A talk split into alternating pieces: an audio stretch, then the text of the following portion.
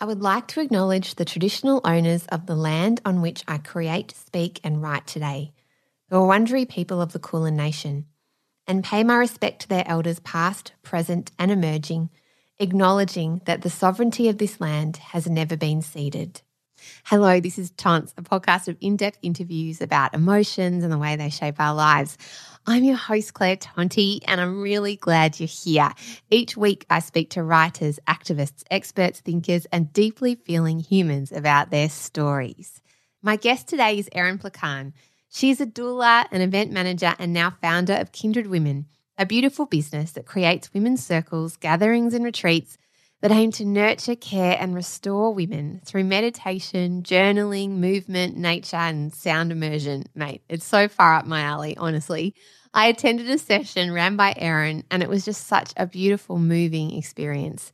In this episode, we talk about women's circles as ancient spiritual traditions, about how Erin embarked on a career change after the birth of her daughters, about her beliefs about how we care for women, our people, and our planet, and how the patterns in nature are so often reflected in our own lives. If you're feeling burnt out and exhausted, this episode is also for you. Erin has a knack for allowing women to reconnect to themselves and to each other, and I hope you love this episode as much as I did. A heads up too that we discuss birth in this episode, and I think it's important to note that while I wholeheartedly think it's vital to have expert medical care on hand for birthing women and their babies, as it saved lives, and it definitely did mine, there is also more to talk about to do with birth. There's a lot of evidence to suggest that it's not the only thing women need to birth safely, and having continuity of care and the wonderful nurturing space that can be provided by doulas and midwives is just incredibly vital and important to birth outcomes that allow women to feel safe, empowered, in control, and that also allows them to feel educated and advocated for throughout the whole process and afterwards as well. I hope you enjoyed this conversation. I absolutely did. I get a little bit teary at the end as well. So here she is, the wonderful, wise Erin Placan. I wanted to ask you first what you began as, because you were originally in events, right? I was. Yeah. So how did you transition to doing Kindred Women? Because we'll talk about that in a minute. Mm. What was that like? So you started in events. Let's start there. Why did you land in events and styling and mm. those sorts of things? Well, first? I'd always loved bringing people together. You know, from a young age, I would love to like have dinner parties in grade six and that sort of thing. Like, of course you did. Okay, because on the schoolyard, it's always like, Erin's here. Hi, everyone. Just knows everyone's name. Always in like a gorgeous outfit. Oh, stop Just, it. No, no, but I've always been social and I've always loved that human connection, you know, and bringing people together. But more than that, creating like an atmosphere, you know, where that human connection can kind of unfold. So really, I didn't know what I wanted to do when I was at school, and I went to see the career counsellor, and she suggested to me that I should do P R. And I thought, what is this P R thing? I didn't even know what P R was about. So I enrolled in a P R course after school, and I didn't really enjoy it. So I went out and started working, and I started working in a stockbroking firm uh, while I was deciding what I might go on to study. And during that time, I was exposed to sort of corporate hospitality, and I moved to London and started working at Morgan Stanley, and I worked in their roadshows team and um, started doing these amazing events. So I thought, when I go home, that's what I'm going to study. So I went back to uni and did a business degree but majored in event management. And then, yeah, after that, I just started working in events and ended up freelancing. And then just kind of probably a year and a half before having Neve, I took a job a full-time job at a P R agency, which I always think is funny because I did come round full circle to yeah. working in that, you know, this area that this career counsellor had identified when I went in there in year ten saying, I'm so lost, I don't know what I want to do. So, yeah, that was interesting. So that's how I ended up doing that, and I worked in that agency until I had Neve. Wow. Yeah. That's so interesting, isn't it, that teacher saw something in you mm. about P R.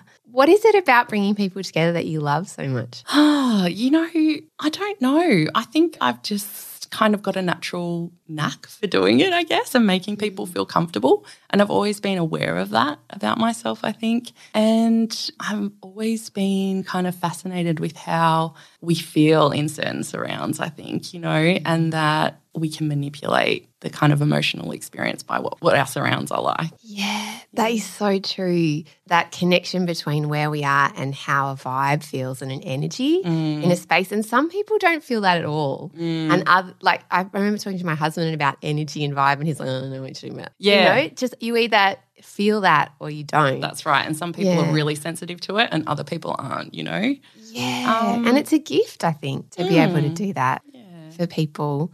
How did you end up becoming a doula? So after my first pregnancy and birth, things began to kind of unravel in terms of what I was doing career-wise and where I was kind of heading.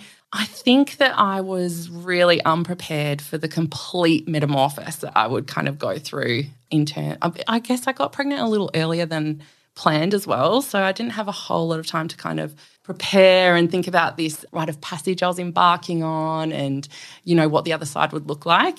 So, yeah, I sort of thought, you know, I would just go back to work. I'd probably just go back to freelancing and my baby would play at my feet. And I so remember that idea. I thought I'd do a master's.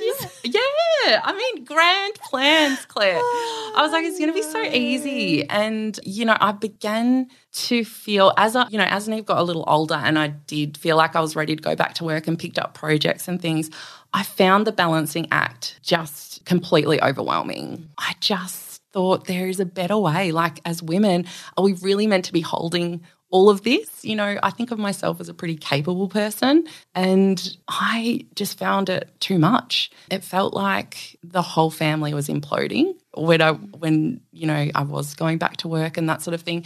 So I began to kind of, I think, notice how far I'd strayed from my feminine nature and really that women around me weren't doing that great either, you know.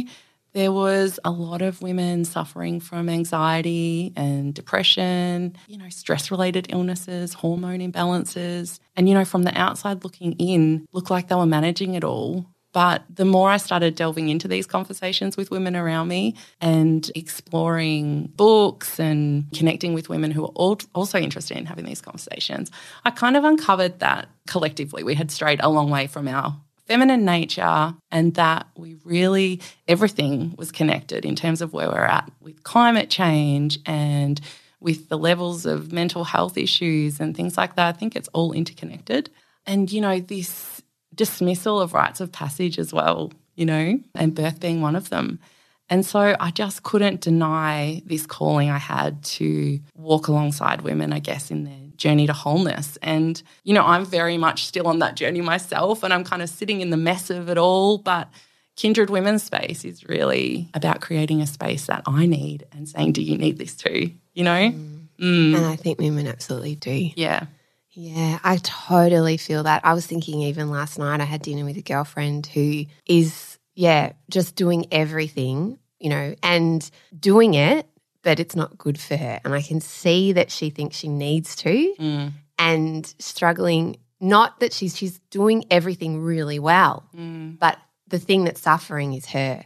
Like her partner's doing well, her baby's doing well, her work is going really well, but she herself, I can see it. And mm. I and I just want to wrap her up and say, I just want to look after you. Who's looking after you? That's right. You know? And that's quite often the case that we sort of come so far down the rung of the ladder in terms of caring and nurturing ourselves that it, at some stage it kind of comes back to bite us, mm. I think. Often in physical health yeah. ways, right? Which yeah. I think is something I've been exploring too, that we often think of mental health as just in our brains mm. and if we can just keep going – our physical body will be fine. Maybe our brain will deal with that later.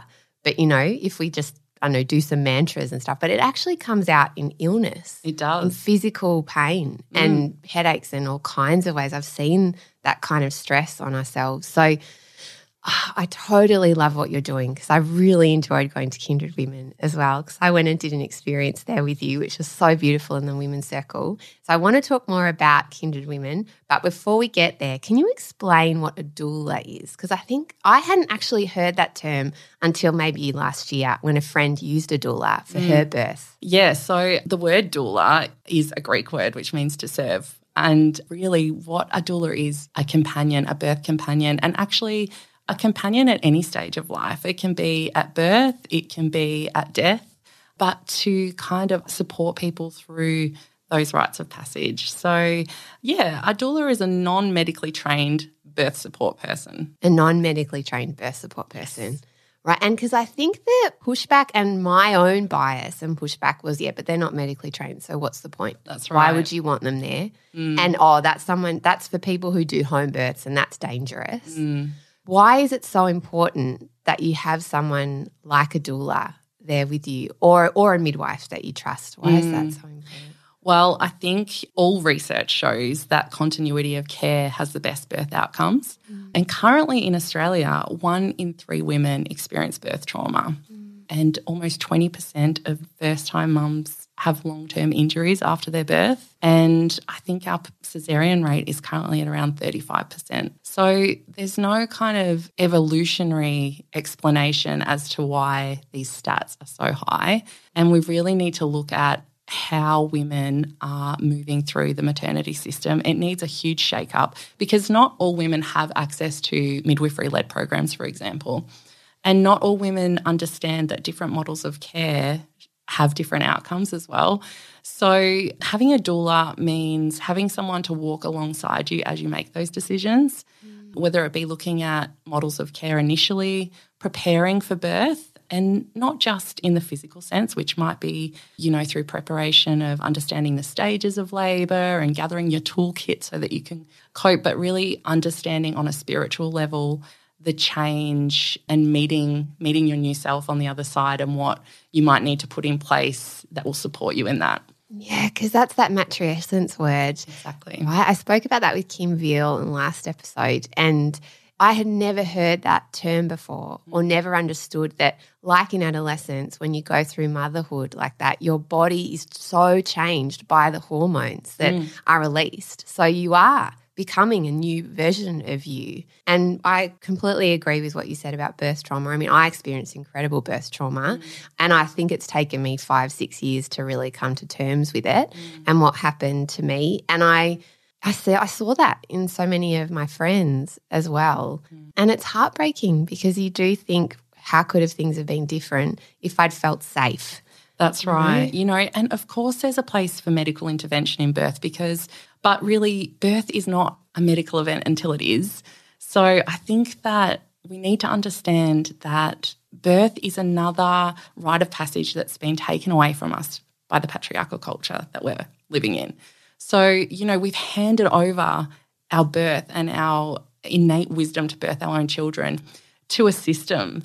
And I think we need to reclaim that because if we do leave birth undisturbed and understand the power that comes through in that experience, then, you know, women will come out the other side, even if they do experience some kind of trauma, at least they've made informed decisions along the way and understand what's happened to them rather than handing their birth over to someone else. Mm. And I'm not sure if I worded that really well, but... No, I think you really did because Kim said the same thing. She was saying it's a lack of control. Mm. It's feeling like you didn't know what was happening. You had no control over it. You're labouring. You're in an incredible amount of pain and you're trying to make informed decisions at that point when you can't. Exactly. And your partner doesn't know either. So that feeling of lack of control, even if there's medical intervention that's needed, if you know at every step of the way where it's going, mm. you can come out of it feeling much better.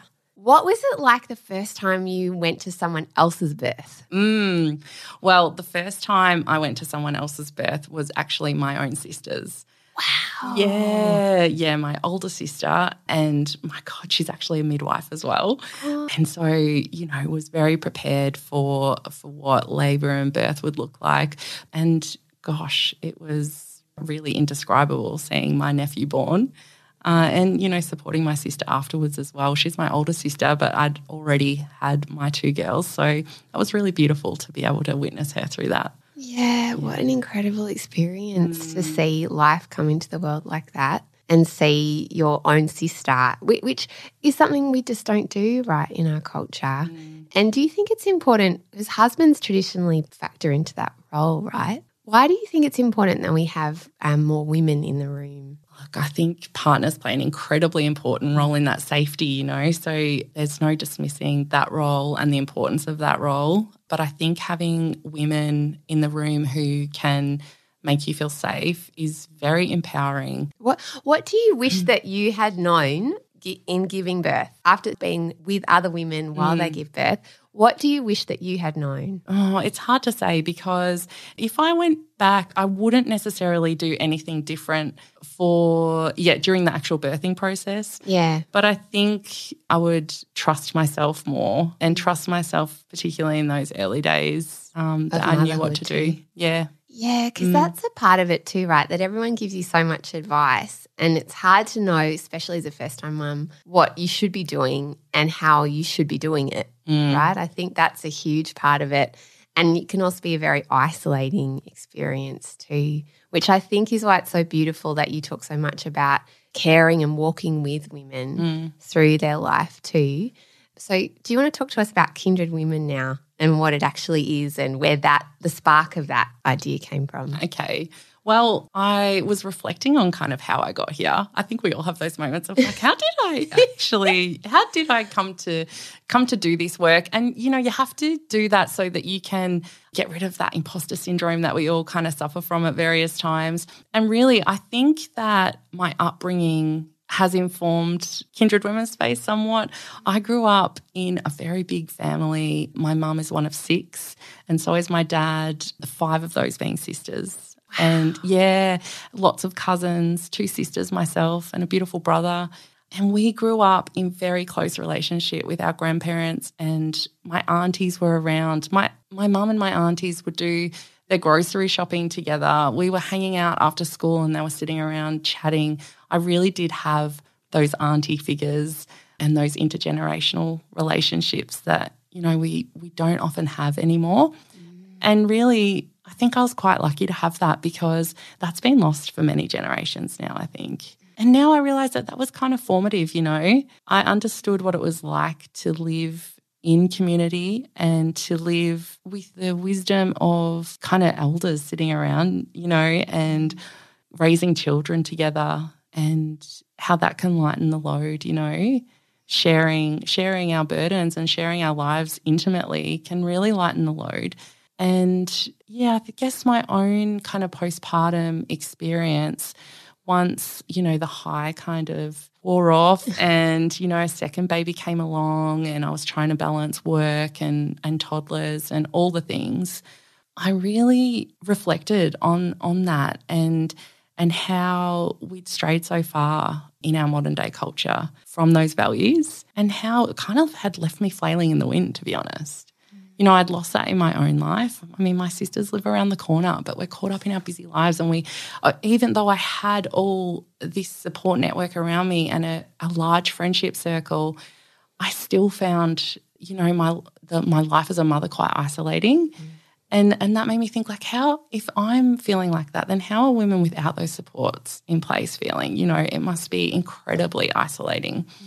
So, yeah, that's where I sort of started thinking a little bit more about the feminine and how we'd lost those feminine values and how that was impacting our experience as women, particularly our experience of motherhood.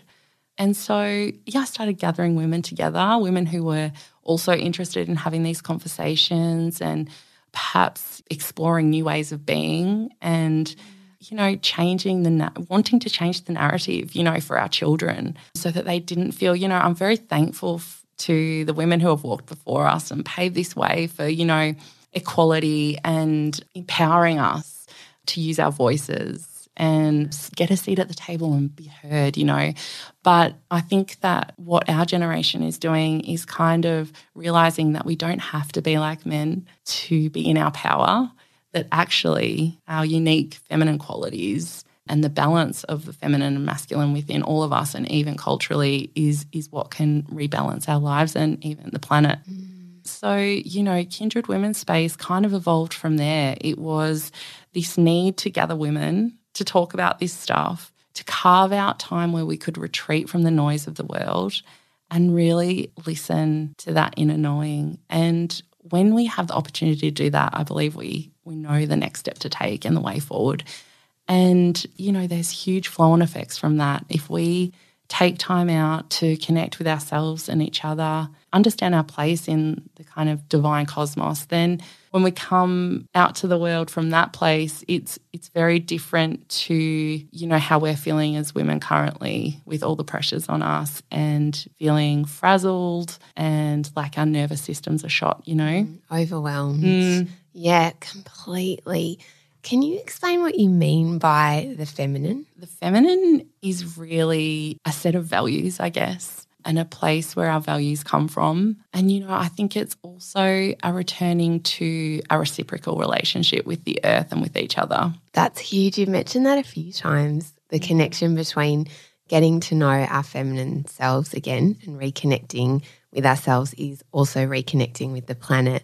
What do you mean when you say that? I think we have been so disconnected from the feminine because of the patriarchal culture that we really find it hard to connect with ourselves on a spirit or soul level, you know. Mm. But when we can, we understand our place in the ecosystem, I guess, and that we all have a unique place. Every living thing does. And when we understand that, we can see life's sacredness, I guess. Completely. Um, I've been reflecting on that a lot because I think it's about noticing, mm. right? Like actually physically being on the earth, walking, noticing and noticing ourselves in our bodies too, right? Because mm. so, for so long it's been, well, we'll just pretend we're exactly like men and our hormones don't exist and we're not emotional. And I understand why previous generations have done that so that we could get a seat at the table. But actually our hormones are cyclical, right? That's and we're right. cyclical beings and the earth is cyclical. Mm-hmm. So of course it makes sense that we don't have to be the same every day. The earth isn't the same every day. The earth has seasons. And I, I really love that idea that the more that we notice within ourselves those cyclical movements, the more we start to notice the earth itself has those same movements and needs rest and nurturing just like we do. And this patriarchal idea of just consume and control and take what we can get mm. and force everything into being the same every day and the more we get, the more we get, the more we get. Mm. No wonder so many women are struggling, right? Because totally. It's trying to force us into these kind of very narrow boxes and there's so much wisdom that I agree, has been lost. And mm. it's exciting to start experiencing feminine energy again. Totally. And seeing it bubble up. That's in right. so many places. Yeah. Right? And once you start kind of tuning into the cycles, you can't stop. You just see the interconnectedness of everything everywhere. And there's layers upon layers upon layers. And, and sometimes that can feel overwhelming, but I think it's a really nice place to start with your own inner seasons. And once you understand those, then to work your way out and see how they're connected with other cycles, earth cycles, the earth seasons, astrological cycles, the lunar phases. I mean, it's all interconnected and really nature is reflecting back at us and that's where we can start to heal our relationship with the earth, I think. Mm, completely. Mm. Do you want to talk to us about circles? Women's circles oh. and what they are. Well, you know, women have been gathering like this for thousands and thousands of years, so it's not a new thing, but I love seeing women's circles popping up everywhere. Mm. I think what women's circles provide is that safe space, you know, that's sacred. We all have girlfriends that we go out with to kind of debrief or decompress, a weekend away, but it's not the same as creating this intentional sacred space. And, you know, Claire, the thing is when you step into this space, there's a deep remembering and a lot of women will comment on that, that they remember what it's like when they take the time out to get quiet enough and drop the mask and just remember that we're all the same, you know, to, yeah, to put competition aside and expectation and just show up as our authentic selves. That's where the magic is, you know. Mm. And so women's circles really provide an opportunity for that. And, you know, they hold a lot of power. You know, that's why that's why they were eradicated. Women were gathering like this in, you might have heard the term Red Tent or Moon Lodge. No, I've never heard no. of this, no. So thousands of years ago, you know, when when there was still goddesses and the gods in equal measure, and there was no separation between those gods and goddesses and humans, you know, women would gather in these moon lodges monthly while they were bleeding, and they would be undisturbed for days. You know, it was a time that was understood for deep inward kind of energy, and women would gather and chat and rest. And the men would know that they weren't to be disturbed because during this time, women's intuition was at its highest, and it was a time for dreaming, a time for visioning for their communities and for their families. And so, you know, at the end of their cycle, they would come out into their spring and they would be able to bring these transmissions that they'd had during that time out into the world. And so I think there's some real magic there, and some great some great learnings for our modern life, you know? Completely. I know Lucy Peach writes about this, like our cycle as the phases. So mm. there's that time when you are in deep rest and dreaming when you have your period, and then the spring when you come out of it and your estrogen's building, you know, all of those sorts of things. Mm. And then the summer when you can kind of like lean into it and you've ovulated. And then that week before you get your period, it's almost like – like that autumn when things are wrapping up and everything's a bit bristly and mm. heightened, and yeah. that energy's intense, and we're yelling at our husbands or whatever. Exactly. But you're almost like the rose-coloured glasses come off and you see everything as it is. Yeah. And then you can rest again, and it's that cycle. Yeah. When you talk about moon lodges, and that's an incredible sort of imagery to talk about goddess and goddesses and being at one with all of us in that way. Where are you talking about? Like, what is, like, back in the sort of Celtic times? Like, what what is the kind of background to that? I think before the start of colonised religion, mm. you know, before the men kind of came into power and decided that Adam and Eve, Eve was, you know, at fault for at everything. fault for everything, you know. And I think that they've recently uncovered, you know, scriptures that prove Mary Magdalene and Jesus were actually married, and that, yeah, and that Mary Magdalene was actually a visionary equal to Jesus.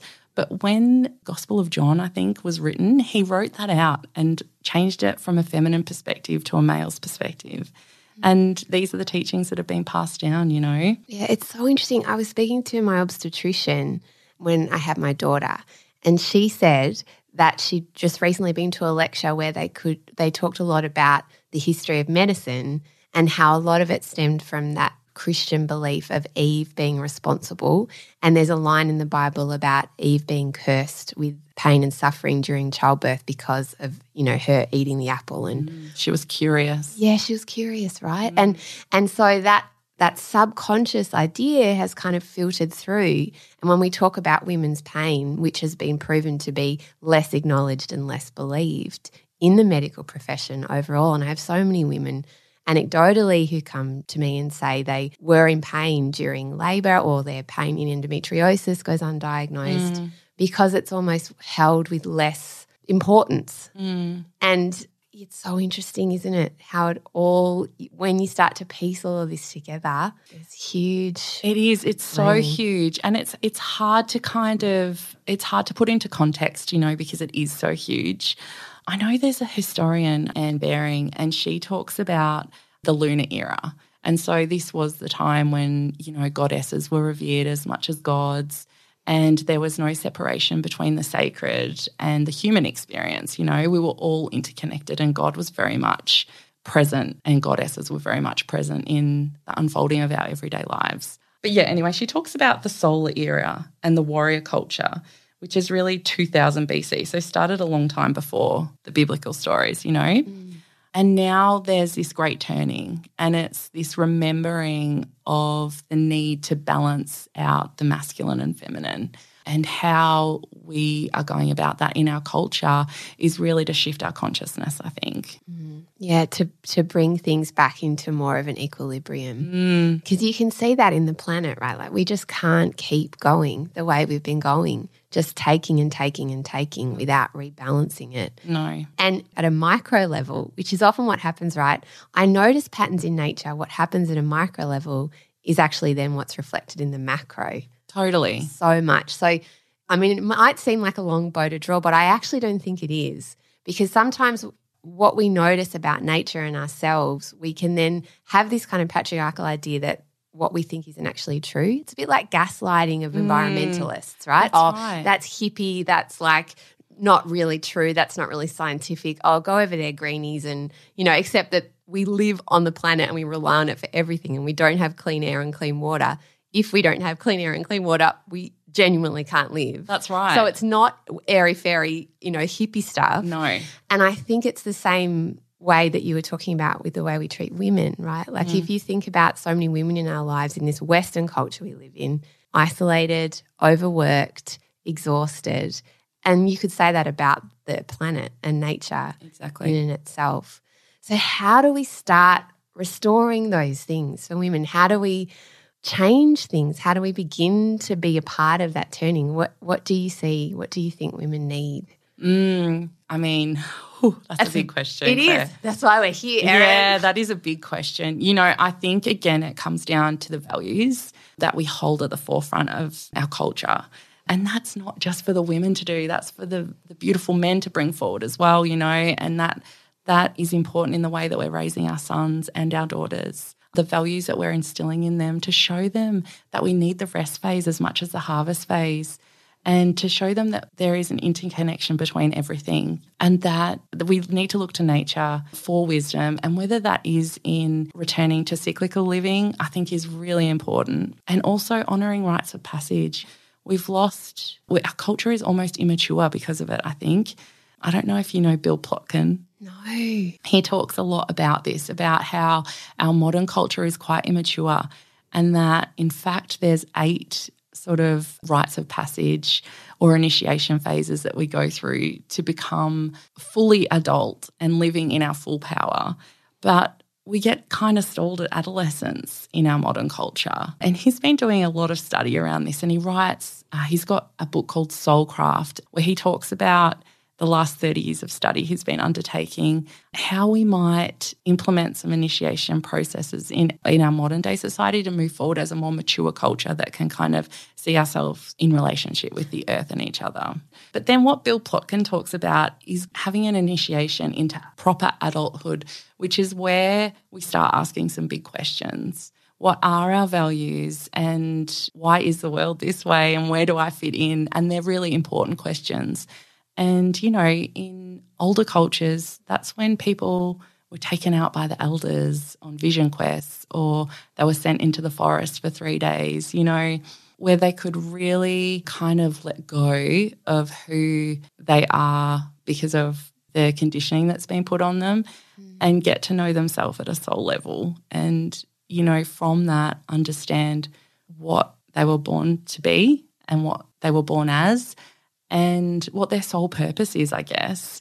And then from there, understand their place, their unique place in the world, and how to then deliver that, you know, into the culture. Mm. And that's when we get a more kind of mature, a mature culture that understands that everything has its place and the sacredness of our interconnection with each other and nature. Completely. And so does do you mean as well that we actually, it's not just, oh, now you're a teenager, you're becoming an adult, let's ask you some questions. There's ritual. There's ritual. There's ritual. Yeah. Absolutely. We need to return to ritual. I think ritual anchors us, you know, um, and we've lost that. And that's very much what Kindred Women's Space is about as well. And ritual doesn't have to be like, you know, burning stuff and, uh, you know, cards and all these tools and shamanic kind of drums and we really just need to carve out space and time where we can access that kind of deep part of ourselves, you know, and do some deep listening. Yeah.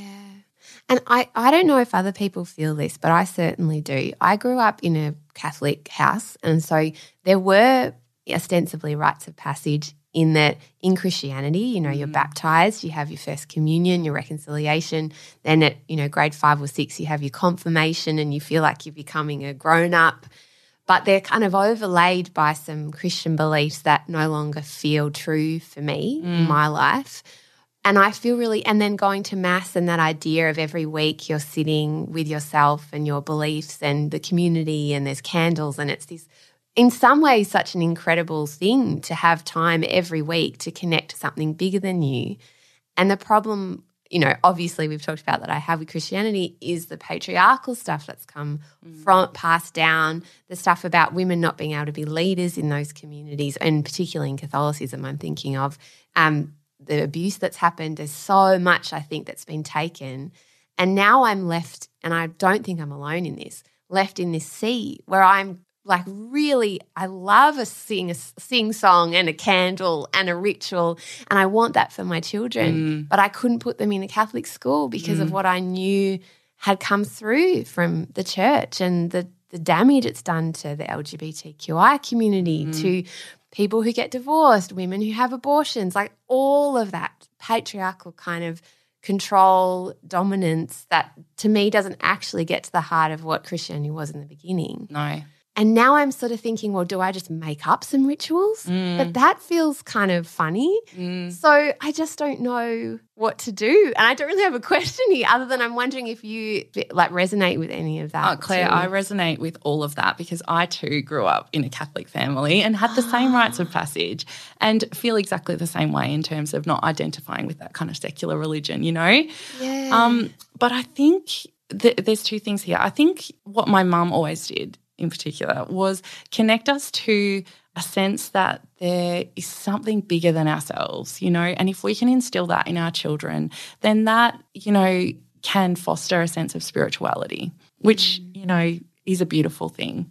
And then in terms of ritual, for me, I found that in family rhythms and still I'm still finding my feet with that stuff, and it's really hard because I know my kids are getting a little bit older and they're going to remember um, these sort of rituals and things like that, and, and mark time by those rituals as well, which I think is really important because I think as children like that, that kind of going to church before Christmas and having um, that, yeah, that sacred space to kind of reflect on, even though we might not identify with that now, it did, it created, you know, an openness to sort of the something, the sense that something was bigger than us, yeah, but the, also that magic, you know. The mystery the of mystery, life, right? The mystery, exactly. And that's what I felt like. I remember being a little kid at Christmas and you go at like the midnight mass or whatever and the candles and the mm. music, and I would be like, wow, we're yeah. connecting with this that's incredible right. thing and this, those familiar songs, and I want to give that to my children, mm. but I don't want to give them guilt, mm. the, all the other stuff that mm. comes with it, and I and the exclusion of certain people and the,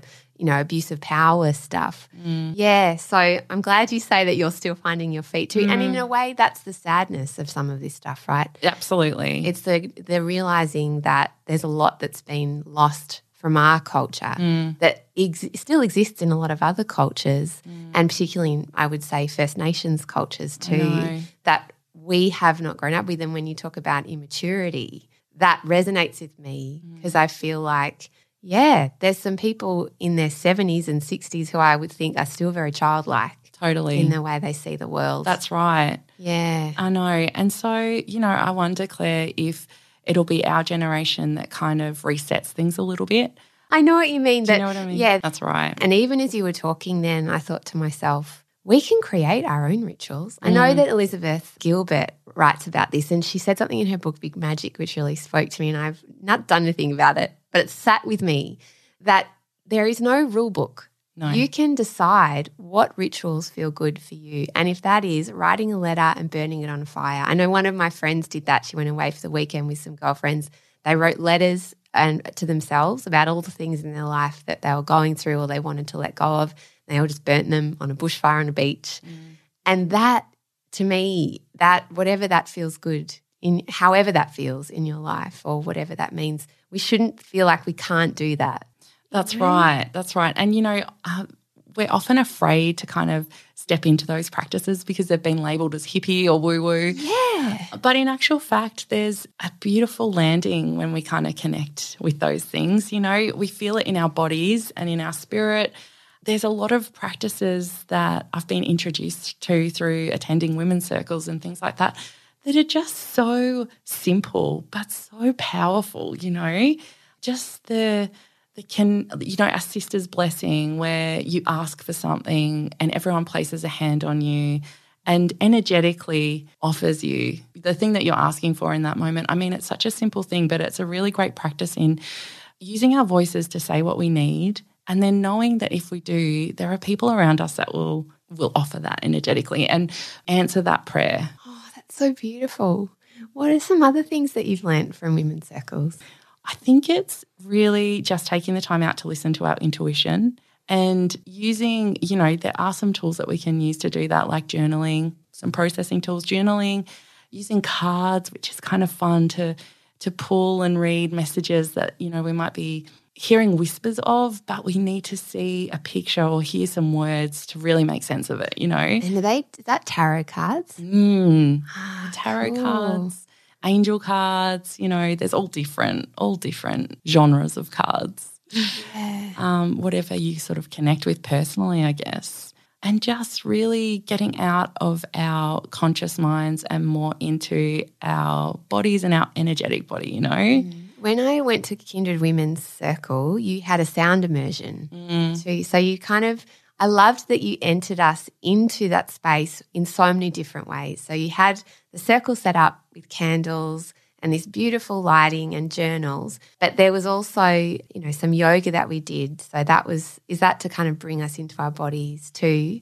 And the meditation that you ran, and that's kind of listening to words. And then the sound immersion, which is a wall of sound and no words. Mm. Is that all part of it, bringing you into, bringing women back into their bodies, into their selves? Totally. And I think sometimes we need a little bit of help to be taken on that journey, but the more we do it, the easier it is to access ourselves. So it's just a matter of practicing, I think. Yeah, practicing, right, and finding the time mm. in our busy lives and giving it the importance that it needs, right? Because yeah. often we think that's the, well, lighting a candle and making, you know, running a bath or something, and well, that's like bottom of the priority list. I know, you know, right? Of all the things.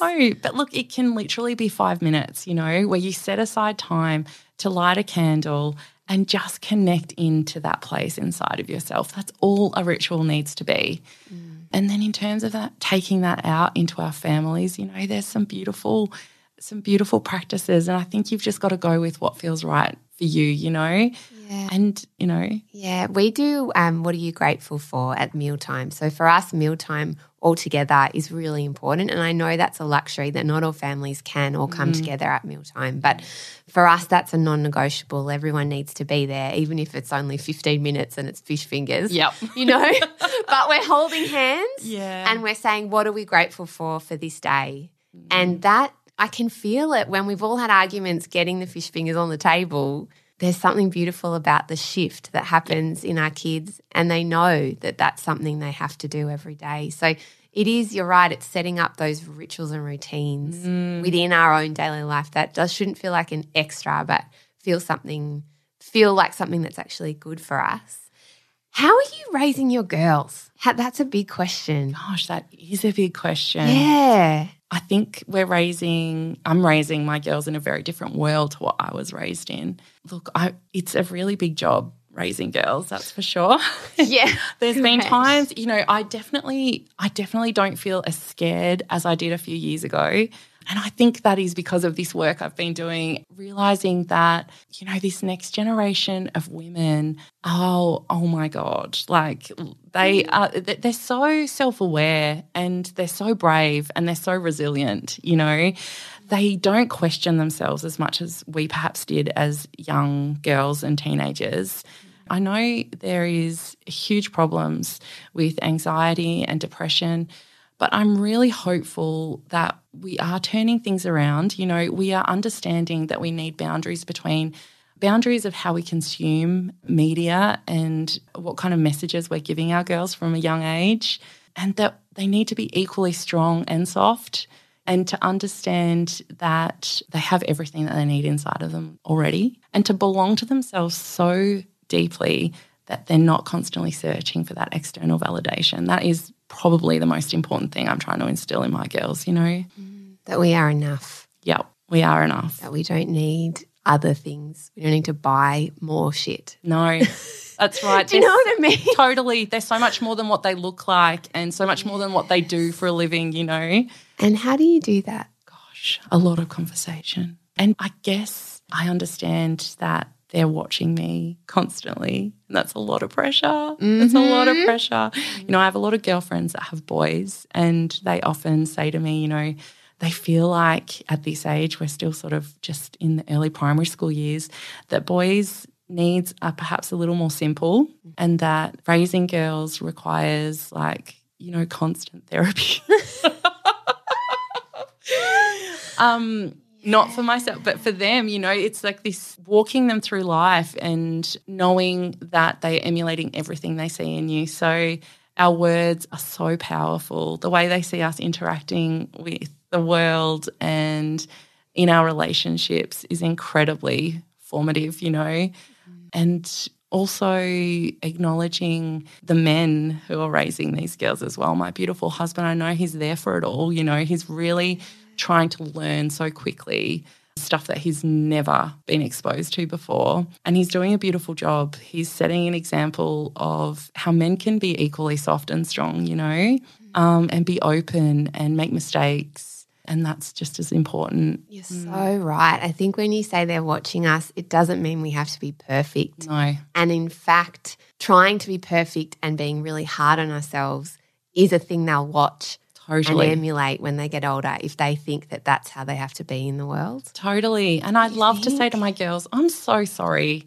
I was I was having a really bad moment there. I didn't mean that, or, I, you know, I I cry in front of them and I share how I'm feeling with them definitely more than my parents did, you know. I expose them to that so they can see the full spectrum of human emotion and understand that you need to feel it all, because that is how we move through life in a healthy way. Yeah, and that's normal because mm. we're just raising little humans. Children are not like these little beings that then magically they're an adult with mm. all this complex stuff going on that's internally. Right. They're born with all that complexity. Mm. And if we don't show them that, yeah, parents and adults also like feel a lot of things and their emotions go high and low and they make mistakes too. And, and I know Carly McGoran, who I spoke to for last season, talked about the repair, that parenting is so much more more about, I mean, it's also about obviously trying to be calm and, and be a model for them, but it's in the repair. Don't leave your child hanging in a moment unsure after you've had a blowout or they've had a blowout. Mm.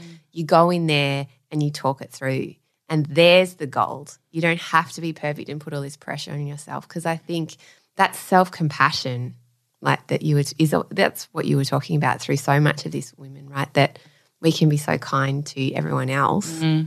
but internally mm. we want our kids to be kind to themselves, and, and to do that we need to be kind to ourselves. Absolutely. I think that that is the most important thing that we can teach them. And also, you know, to understand the world from an altruistic point of view, I guess. And, uh, you know, they're going to encounter comments from other kids at school, and being able to reframe that for them and understand why perhaps that person is acting in that way, and understanding what's going on for them. And if they can go into the world looking at it from that point of view and from other people's perspective, then that that's a wonderful way to be as well. I totally agree, because I do I have noticed already that for my daughter in the world, there's so much, so many more decisions I have to make for her, as in how she dresses, how she looks in the world, what people say about her as a person, that I didn't feel so much with my son. Mm. But there is something about how now bringing my daughter into the world, people just seem to have more opinions about her. Yeah, isn't that interesting? I was yeah. talking to a friend this morning, and we were saying how uh, particularly like, you know, the genera- the older generation will comment, my daughter is particularly tall, and quite often people, it's the first thing they say to her. They comment on her physical appearance, you know. And I just, yeah, I find that really interesting. It is interesting yeah. to observe, isn't it? And yeah. I think that's what it is, right? It's That's why it might be more complicated raising girls, because you're they're coming into a culture where my friend Flick often says to her daughter, that's part of the olden days, that's why they yeah. said that. that's, because, that's great. Because she's, very, she's got a daughter who's very aware and mm. observant mm. even at four mm. and yeah, some of the stuff is messed up. It is, yeah. And it's undoing it's undoing our own conditioning so that we can pave the way for them, a new way for them. Mm. Mm. Completely, absolutely. So what is your vision for Kindred Women going forward? Where do you see you taking this? I have lots of plans for Kindred Women.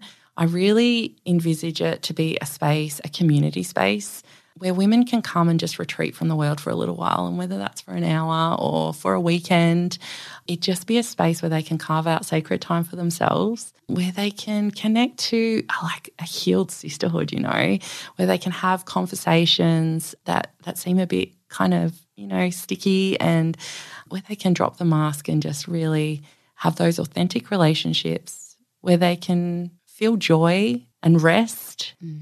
and a sense of calm, so they can really go out to the world and be the medicine that we need right now, you know.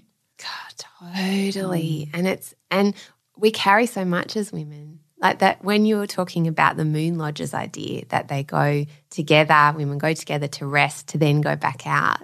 It's not rest is not something that we should ever think is wasted time. Not no. at all. Not at all. Yeah. You know, I think the more we honour the phase of rest, the more we're able to harvest in the harvest time, you know. And I honestly, reading Kate Northrup's book of Do Less changed my life. I read it years wow. ago, but she speaks to really tuning in with our inner seasons and cycles and working with those energies. And once you do, you really, you can't stop. Like it, there's just so much power in that. And the rest phase is, you know, equally important. All the phases are important and are a prelude to the next phase. So that's really exciting. Well, thank you so much for everything that you're giving to women in our community. And thank you for this conversation too. I know that so many women will resonate with it, I think, because it's about giving them permission mm. to acknowledge those things about ourselves that we're told are, aren't okay or are a bit woo-woo or, you know, oh, just keep on soldiering on. You don't need to value that particular thing. It's soft, mm. whereas the soft stuff is what we should be leaning into in so many ways, right? Our emotional ability to regulate ourselves and notice things. Mm. Last question, what are some things that you do in your life? Because I noticed on Instagram sometimes you share. What do you do in your life to feel connected, to rest, to re-energise? I've kind of cultivated a few personal practices that are are really non-negotiable, and that is to move and every day, whether that is literally a ten-minute walk or whether it's a yoga class, whatever I can fit in, I know I need to I need to shift that energy through movement, you know, so that I can come into my body. I also try and meditate as often as possible. That's not always daily, but I do take time to meditate often. And, you know, I do grounding practices as well, which is, you know, journaling, grounding on the earth, spending a lot of time in nature, just walking with my dog. I'm really trying to implement things in our family life, rhythms that support all of us doing those things as well, you know, and consuming consciously, like consuming media consciously, setting boundaries. Actually, this is something I've recently been doing is trying to implement Tech-Free Sunday. Um, yeah, so it's... I'm like, I, how do you do it? I know. Well, I got the idea actually from a podcast I listened to a long time ago. I can't remember the name of the woman, but she was a Jewish lady, so she'd grown up with the Sabbath and Sunday being a day of rest. So she had actually implemented this, you know, for her, her family who had teenagers, and the, the shifts she saw and how much she ended up looking forward to that Sunday, you know, meant that they kept this practice for years and years and years. So I suggested that we implement Tech-Free Sundays, to which my husband freaked out. It's like, how am I going to plan for Monday on a Sunday? I was like, it'll it'll happen. I really, it's a slow process, I think. It's an ideal. Um, and we've done it a few times, but I hope that we will start doing it every Sunday. And, you know, I think that that will have protective kind of qualities moving forward as the girls do go through their teen years, that understanding that we do have agency over how much, you know, we're plugged into the world and that we can retreat from it at any moment should we need to ground ourselves, you know, and collect our thoughts, that we actually have the power to do that, you know. It's amazing, right? Because mm. that is so huge. I've noticed because the routine I know so many people are in is kids down on the couch, what are we going to watch on Netflix, mm. right? Mm. And only recently have I started thinking this is not a thing you have to do. Mm. You don't have to sit on the couch and watch T V. And also what are you watching? A lot of stuff that's like violent or like mm. really intense and gripping, and I'm loving it, watching my murder mystery. But then I know it's just television, but does my body know it's television? Mm. And and I when I stop, and I don't always get there because I'm not a you know unicorn, like you were saying with Tech Free Sundays, but I when I don't do that, when I go and run a bath and I just sit in the bath and listen to music or read a book mm. or something, it's it is really interesting to observe. Because I've been consciously watching my nervous system mm. now, I've been really trying to work on that because I've had some illness and things. It is interesting what that does to us, mm. that tech at nighttime, which, you know, in an ideal world would all be perfect. But it, and it, that's not our fault, right? No. Either. But it's just noticing those things that are perhaps on autopilot and yeah. knowing I, I actually can change that, and it's not a huge thing, you know. And funnily enough, I suggested that we might need to make plans on a Saturday if we were to see our friends on a Sunday on our on our WhatsApp chat. And one of our friends, bless him, he's hilarious, but his initial reaction was, I need Insight Timer to do my meditation. Like, how will I survive, you know, a day without that? So he is, you know, that was his instant reaction, that he needed his device to meditate. So that just kind of is a great demonstration of how far we've gone, you know. Yeah, and that's not our fault. The, no. the, the tech is designed by really expert people to be highly addictive. That's right. It's not our fault. And to be reliant on it, I know, but it's, yeah, it's kind of just, yes, taking a step back and looking at, at those things, isn't it? Yeah. And, and understanding that, yeah, it is within our power to kind of consume that stuff and disconnect from it if we need to. Yeah, completely, and, and sit back into our bodies yeah. and that we're not going to get it perfect, but just the I love that idea. The first step is just being curious. You don't have to change anything. Mm. Just kind of notice what's happening in mm. the things that you do. Mm. One thing I wanted to finish with as well, I've noticed this in my own life, and it's a gift that you gave me. When I went to Kindred Women's Circle and I sat there and we had to write intentions, mm. and I wrote intention about music, because music to me has always been very healing. Always, through my whole life, until I had a family and I didn't have time for mm-hmm. it. And after I went to Kindred Women and set that intention, it was something I brought back for myself, and it felt like a returning to a part of myself that I had ignored. And I just wanted to say thank you for that, because that is such a huge gift, and I, I'm, I'm guessing I'm not alone in the gift that you're giving to women. Oh, Claire, that is so beautiful. Thank you so much. And, um, you know, that's what my hope and my dream for Kindred Women's Space is, is that it is a place where women can come and connect to those parts of themselves that they've lost. So that's really beautiful. That's- oh, God, Claire, thank you so much. Oh, no, because I do think that we talk about all this stuff as being out there and, you know, the patriarchy and all this stuff, but in essence it's it's a loss of ourselves.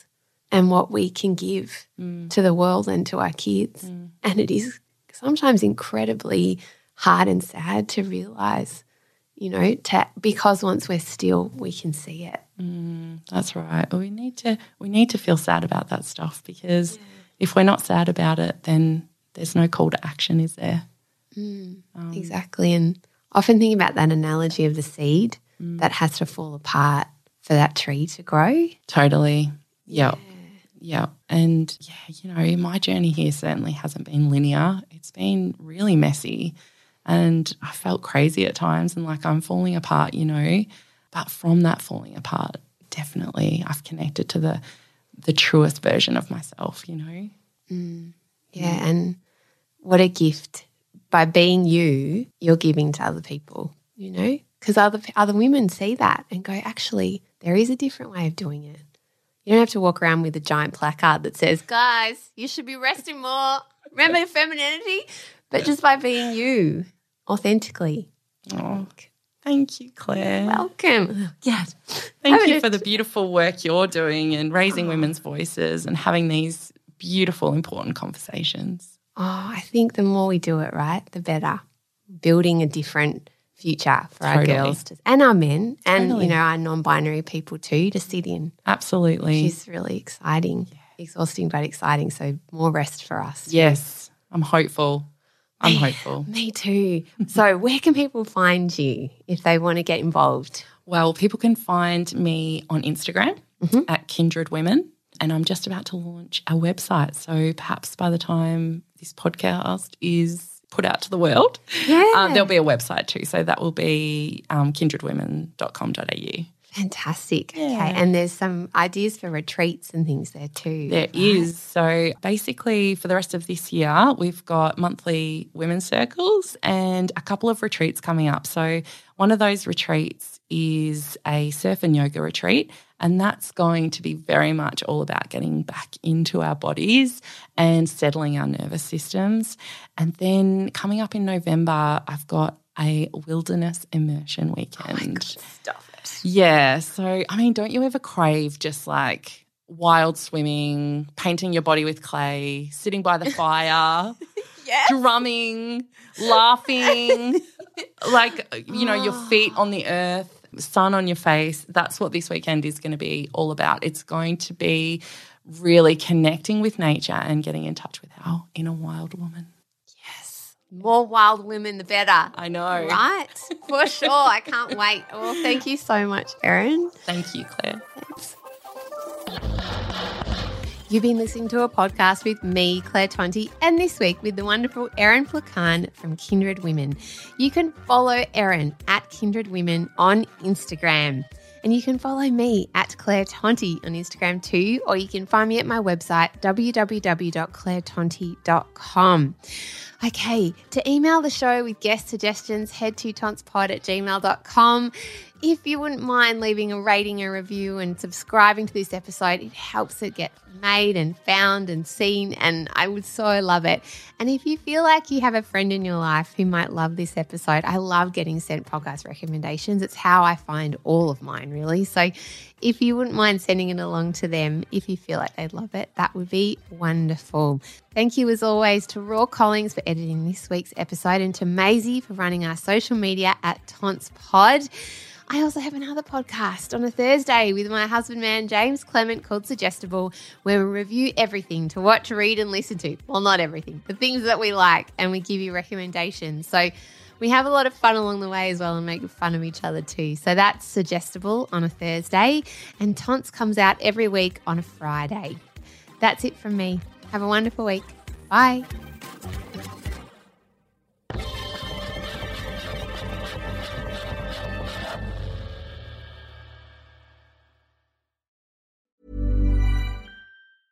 Even when we're on a budget, we still deserve nice things. Quince is a place to scoop up stunning high-end goods for fifty to eighty percent less than similar brands. They have buttery soft cashmere sweaters starting at fifty dollars, luxurious Italian leather bags, and so much more. Plus, Quince only works with factories that use safe, ethical, and responsible manufacturing. Get the high-end goods you'll love without the high price tag with Quince. Go to quince dot com slash style for free shipping and three sixty-five day returns.